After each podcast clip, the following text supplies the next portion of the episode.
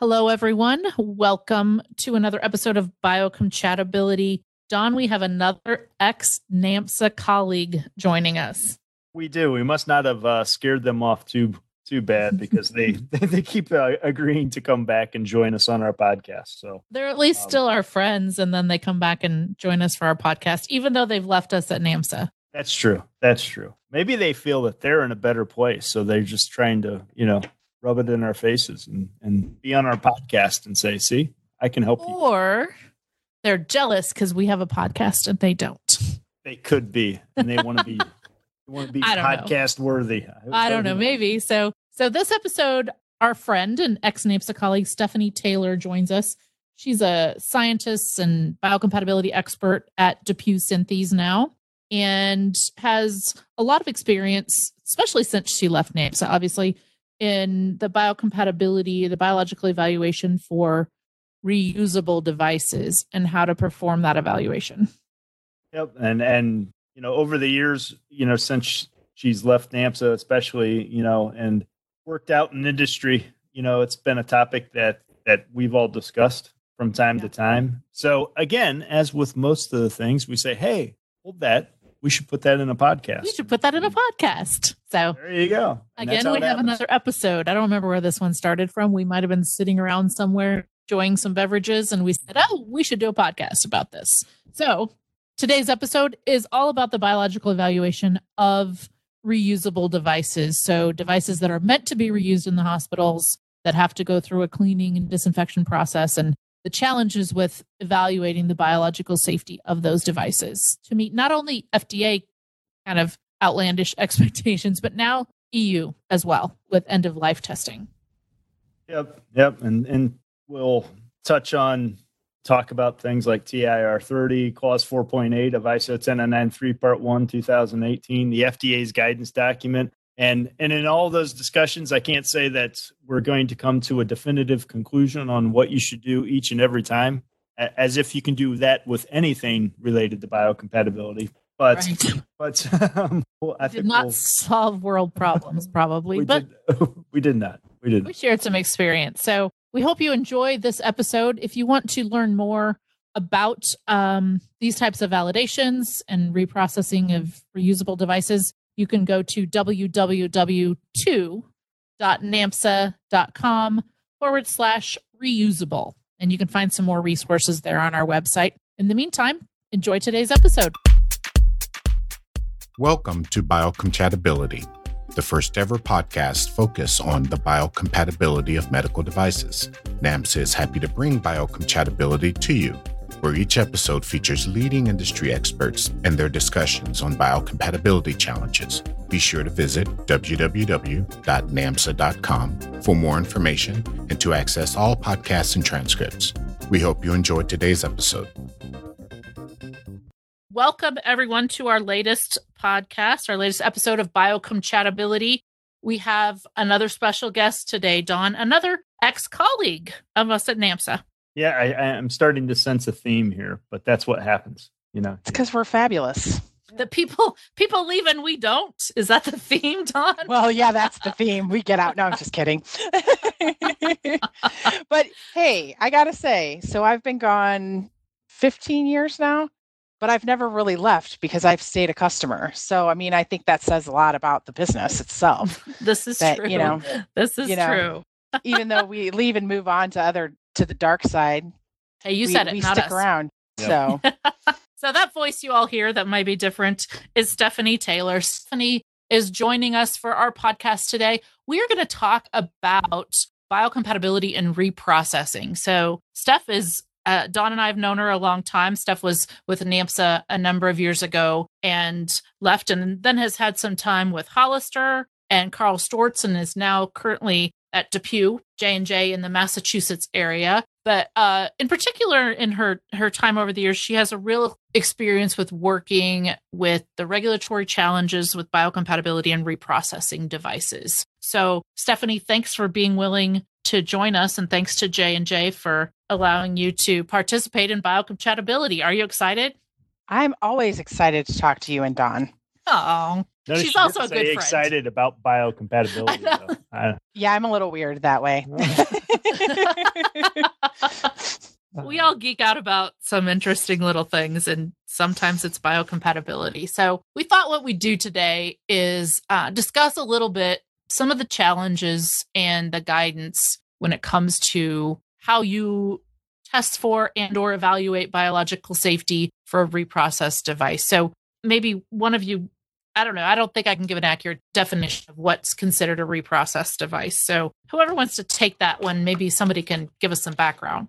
Uh, And, you know, and I, I'll say too. I mean, from my perspective, you know, I think the the word reprocessing versus like reusable devices gets Mm. kind of miscombobulated. It can be confusing. Yeah, Sure. yeah. So Because of reprocessors. Is that what you're talking about? Exactly. And and and then, you know, we're talking what I'm like focused on and what comes up most in the area of biocompatibility for me that I think customers struggle with are the like are the literally the reusable devices that go through reprocessing steps and they're intended to be used on multiple patients per the IFU. You can use it on X number of patients over the course of the lifetime for X number of years, whatever it might be. But the concept is is that you know it goes onto the market as a new device. It stays on the market, and per the IFU, you have to put it through certain processes in order for it to be used on the next patient. You know what Yeah. those processes are are defined, but it's intentional. I mean, you want to use it over and over and over again. Yeah. You know, some people confuse this with reprocessed single use devices, and that's not what we're talking about. So Correct. it's not, you know, something That's a that was whole nother intended to- episode. yeah, Yeah. that's something that was intended to be disposable, and we want to have cost savings, so we're going to try to clean it and sterilize it again. No, these are devices that are actually intended to be reused, mostly because they're expensive. So, um, you know, this came up in my life of working in endoscopy. So, Sure. whenever you have laparoscopic surgery or you have a colonoscopy or you have any procedure, rhinoscopy, anywhere they're basically trying to put a camera into some orifice of your body, that is going to be, as a general rule, reprocessed. So it's going to be cleaned and sterilized for reuse. Reusables Sure. are, are what they're called a lot of times because those camera systems are expensive. Now, there are single use and disposable, but those are less common. Um, those are really just more of a new thing within the last. I was going to say that's fairly years. recent. Yeah, Yeah, yeah.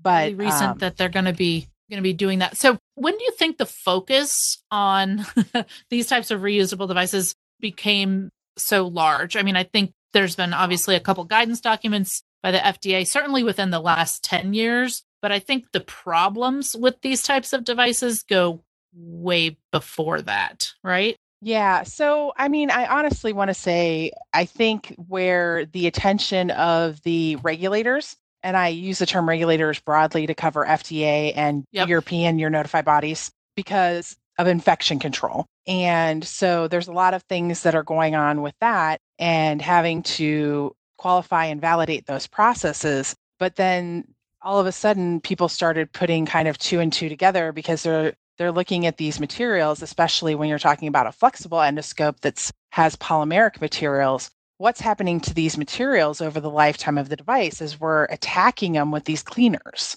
And you know then the question comes well what does that do to the biocompatibility? Because how does that change your leachables extractables profile and those sorts of things? Are you leaving residues of these cleaners within the device that can you know interact with the body? So again that's really where it started to come about now i only really entered the reprocessed device portion of the industry in 2012 and i think it was in 2013 that Yep. funny sherry don and i are sitting at a table at a conference put on by AAMI and the fda to to discuss reprocessing and biocompatibility and you know That's right. really We really that question you know had really come up that you know there were concerns around that and talking about you know how we need to approach testing our devices for biocompatibility when it's a reprocessed device. So you know how do you put it through the steps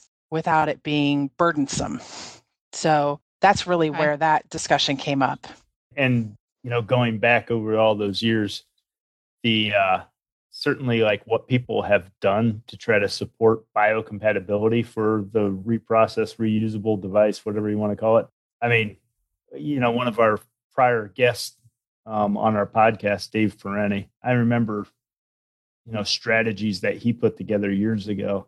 And and you know just as a sign of the times i think we would all laugh at those strategies today. No offense to dave because he wasn't right. a sure. you know, but you know but yeah and and and now iso 10993 part 1 in clause 4.8 you know it's got that helpful one sentence that says you know that you'll evaluate uh, reusable devices for safety. Plus there's another clause in the standard that talks about the entire life cycle of the device and if you extend it onto reusable devices as the first patient and the last patient and all the patients in between as your life cycle you kind of get those two parts of the standard that although they don't I, I, they're not the cause for the increased emphasis that Stephanie's talking about. Um, but now I think it's even more apparent because it's sitting right in that standard that if you're right. this type of device, you're kind of now you have to evaluate safety. And then, you know, you look at the, like the FDA guidance on reprocessed devices, TIR 30, TIR 12, and they all have kind of this, you know, high level concept that the device will be safe. But I think you know, there's so much of the focus, like Stephanie was saying, on, you know, the making sure that the residues, the soil that might be left behind, that that's out of there and that the there, there's not that type of issue going on. But then there is this, you know, kind of again one line statement that safety will be maintained as well. But no place that I'm aware of as of yet, not in part one, not in TIR 30, TIR 12, or FDA guidance, does it tell you the process by which you go to prove safety of this type of device over its lifetime. So, yeah, they don't tell you how; they just tell you you need to do it, which is good yeah. and bad, right? I mean, right. so that it, it creates kind of the wild, wild west of biocompatibility yeah. of reusable devices because you could take care of that issue about a hundred different ways and and have a hundred different expectations too from a regulator potentially. So it's it's it's a unique thing, and I made mention that in terms of biocompatibility, I think this is one of those areas that you know there almost needs to be a, a technical report, a technical specification, something out there that speaks to this topic by itself almost. You know, biocompatibility of reusable devices, you know, like a guidance document, a standard, something like that that talks about whether it be best practices or just methods that can be used to reach that end because I have seen over the course of I don't know the the ten or fifteen years, but even in recent time, just some huge expectations put in front of manufacturers to address this little area. But Don, wouldn't you say, you know, again, there, it's the scrutiny's been there for a little. I mean, they've been asking for it for a little while, but I want to say, really, within the last five to seven years, it's gotten much more to the forefront. Yeah, oh, um, yeah, it's yeah, it's, yeah. I think the previous focus was make sure you're getting it clean make sure right. we're not contaminating yeah. patients, yep. make sure we're not cross, you know, because that was the big problem. And then they're like, okay, we think we got that under control. Now, how do we know that the biocompatibility is good over the lifetime of the device? And I well, think and that yeah, and that's the other interesting thing is that it's you you talk to different reviewers and you talk to different manufacturers and they're all doing it a little bit different. Okay. So, you know, I, yeah. I came from Karl Storz now to DePuy Synthes, and the way that we're looking at it is is different i mean honestly there's but, no one way there's yeah. no right or wrong really so it's all you know i go back to the statement that my director of regulatory made to me um, when i first came into the actual device manufacturer side of the of, of the business and he said i need you to put me in a defensible position and that's really uh, ultimately what you know what the goal is the end mm. goal is defensible position so, you know, it, it you know, in previous life, we we took the approach of, well, we'll do 10 cycles of each re- type of reprocessing that the device will come in contact with, and we'll submit that and see what they say. And for the most part, that seemed to be okay with the FDA. You know, the notified bodies now are really pushing for end of life. So they want mm. you, you know, they want your biocompatibility so you can do your biocompatibility at time zero, but then they want to know what's your biocompatibility at one cycle and 300 cycles or 400 cycles or whatever you think the lifetime of your device is. So you have to figure out what the lifetime of your device is. They apparently aren't concerned with least burdensome approach at all. No, I mean, no, no.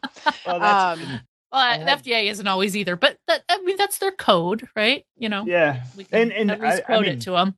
To Stephanie's point, I've had situations where I think almost all of these devices 99% of them are limited in terms of biocompatibility you know less than 24 hours you know they're scopes probes that sort of thing. So yeah. an hour contact or something like that. But so so the like the extent of a single round of biocomp say is like 15000 but i've been in situations where some companies were you know once you had to go through the simulated reprocessing steps and the number of different durations the regulator wanted evaluated. I mean, they were looking at like five hundred, seven hundred thousand dollars worth of bio mm. that they were mm-hmm. thinking of doing. I mean, once they factored in cost of devices, cost of the reprocessing, you know, it was insane. But then again, you know, likewise, I know that there are companies out there where the magic number six, Stephanie, you mentioned 10, but I've, you know, they do mm-hmm. testing on a device put through six simulated reprocessing cycles, do biocomp, and boom, that's the magic potion that we're looking for. But I, yeah. I don't, I don't know that that's justifiable. Do you like defensible, like you were saying, Stephanie? I'm not sure. Well, I again, I think it's again, it's that it's that gray area that we work in that kind of, as I say, makes biocompatibility interesting, challenging, and a little bit magical sometimes for those of us who are kind of nerds about it. Um, I would but, never have used that. I'm writing that one down. Biocompatibility is magical. but um, you know, it's it's taking everything that you know about the device and writing it down and making it make sense and then adding in and I looked at it in this fashion so that you can justify that this device is is safe for use because right. I, you know, I'm looking at leachables, extractables. I'm looking at, you know, cytotoxicity. It's a, you know, short-term contact device, like actually usually most of the time less than two hours. You know, it's not yeah. even 24 hours. So, you know, you're looking at all kinds of interesting different concepts and it creates sort of um, an interesting way to look at it. And you have to create a story. And that's where I say biocompatibility becomes magical or an art is how do you create that story to make it defensible? And you know that's when you have to kind of buckle down and and figure out how you're going to tell your story.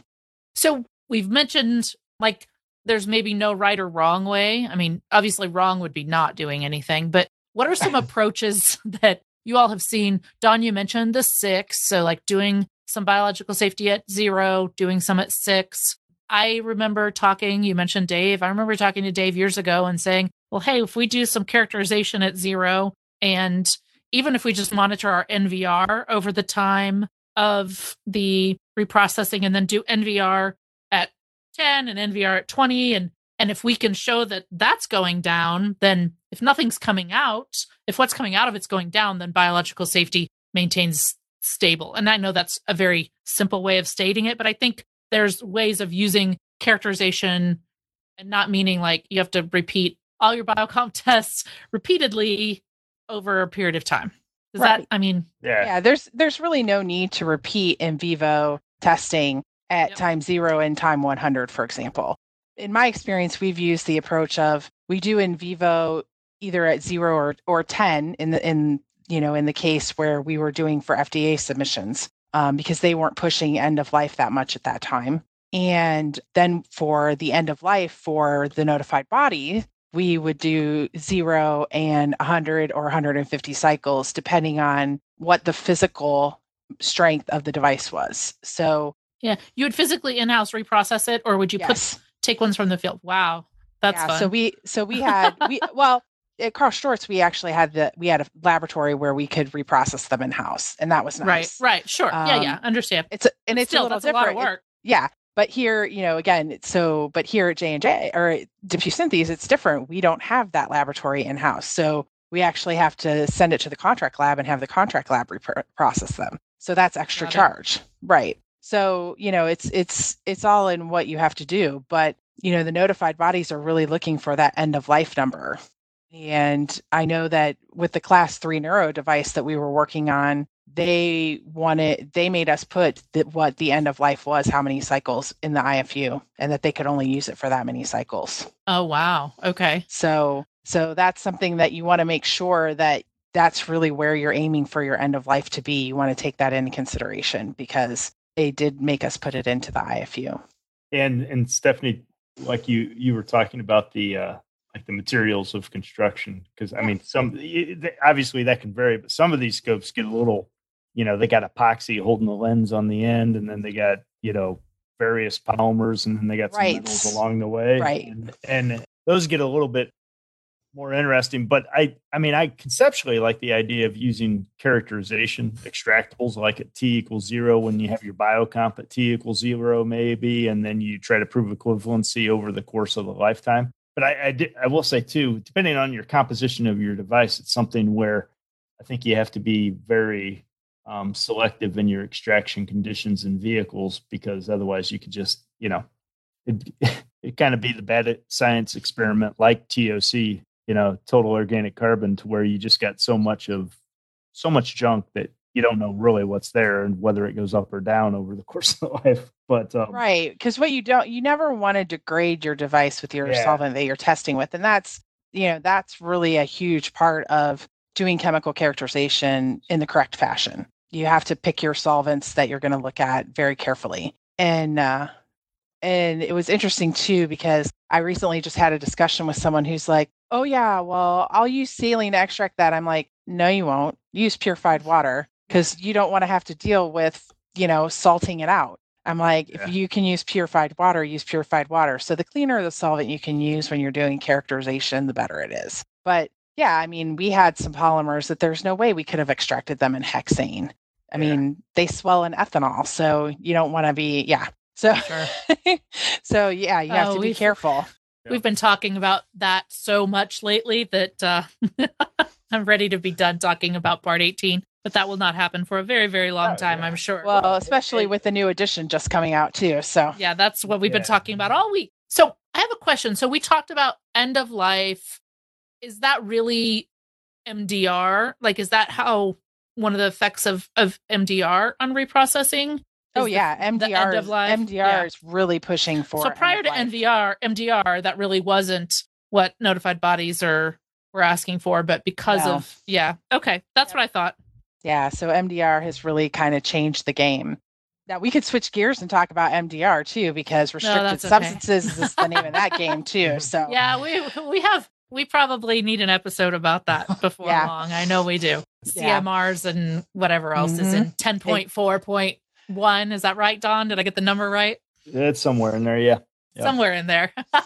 so what else? Anything else we want to cover about reprocessing or are we ready to go on to a fun game of two truths and a lie? Did you remember, Steph, that you were going to do two truths and a lie? I did. All right. Don, did you? I've had my two truths and a lie on my desktop for like a month now. we have we have rescheduled our recording of this podcast probably five times. So it this has been a long time coming and but it's it's worth it. We keep rescheduling. We'll reschedule as long as we needed to. Okay, who wants to go first? I think Don should go first. I'll go first. I'll go first. All Age right. before beauty. That's right. Dang. Next thing I know, I'll be a C lister too. I can only no, say no. that because I'm because I'm what I think a few months younger than Don. So. uh, all right, all Don. Right. All right, here we go.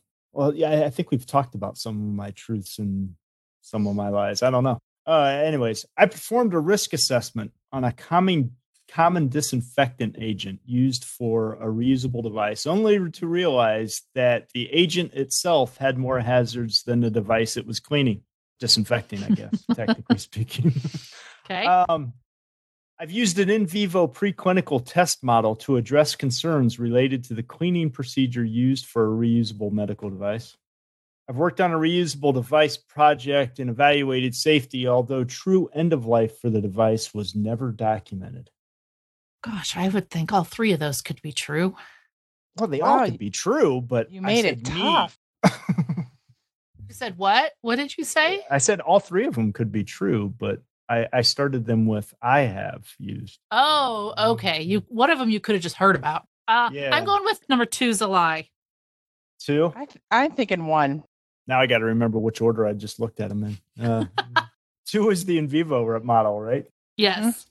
That would be correct. That's the lie. That's the lie. I've, I've- I've Oh. never used an in vivo model for this area, oddly enough. I mean, it, it- but it's plausible. It's guess. possible. Yep. I, I, I guess. All right, Steph, Yeah. you're up next.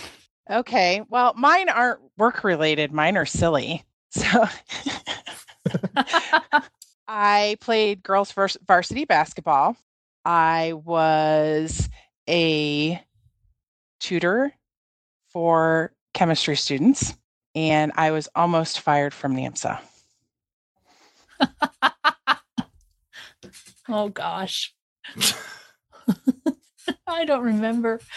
Um Don, you probably know one of them. You were around in that. You were closer to that and a lie. subject, maybe. Um, I'm I'm gonna guess. I see that? I know the truth or the lie around the NAMSA one, so I'm, I'm, gonna saying number say- three's a lie. I'm saying three's a lie. Three's a lie.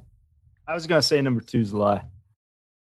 Hey, you wouldn't Number choose- one's the lie. Oh, you But should you're have been a basketball player. You're really tall. I know how judgmental so we. so the so the so the so the girls basketball team because I'm six foot tall. The girls basketball team decided they were going to teach me how to play basketball. So they had me out on the court for about 20 minutes shooting balls, and they gave up because my hand-eye coordination is so bad. This is why I do not play sports.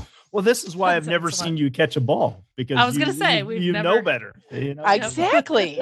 Exactly. Yes. All right. Yes. All right, so I got three biocompy kind of related ones. So I was once a complete hour late to deliver a training in Puerto Rico because I didn't have the right time zone. Uh, NAMSA creates 60,000 paraffin slides a year. And I've had numer- numerous conversations about Cyto basically being useless. Uh, I, I know the lie. Steph, you want to take a guess? I'm going to guess the paraffin slides. I was going to guess that you were an hour late to the training in Puerto Rico because I don't remember you being late. Well, Steph is correct. We Oh, do many, dang many it. more. We do many, many more than 60,000 a year. And I was late, but it wasn't an NTS. It was when I was still in sales and I was doing just a little mini training all by myself. And they called me and I was still in my hotel. They're like, Where are you? I'm like, I'm not, it's not for another hour. And they're like, Nope, it's time now because I didn't know they didn't change their clocks back. So I was late for my very first appointment with that customer. Although I do remember when you went to the wrong address when you were visiting some colleagues in California. now that was not my fault, but I no, did that was go- not your fault, but that I- was funny. It was funny. Uh, it did Mhm. not help with my um, intellectual quotient with your colleague. That's for Nope. sure. Nope. So, all right, y'all. Well, it's been a ton of fun. Thank you, Steph, for joining us. Thank you for your insight, and uh, it's always fun. And uh, come back and join us some other time too. Oh, for sure. Thanks for having me. Maybe, maybe, uh, maybe we'll have some other challenging things to talk about as the uh, as my time in the orthopedics industry increases. I'm sure we will. I'd like to maybe nineteen, maybe nineteen two two seven. I don't know if you have if you worked with nineteen two two seven yet. Not yet, but I'm sure it's coming. Yeah. So anyway, thanks everybody. Don, thanks for your time again, all, as always. No problem. And we'll catch y'all in the next episode. All right. Take care. Thanks. Thanks for listening. If you enjoy biocompatibility, we'd love for you to subscribe, rate, and give a review on iTunes or your favorite podcast store. For free resources and material, remember to visit www.namsa.com slash resources slash podcast.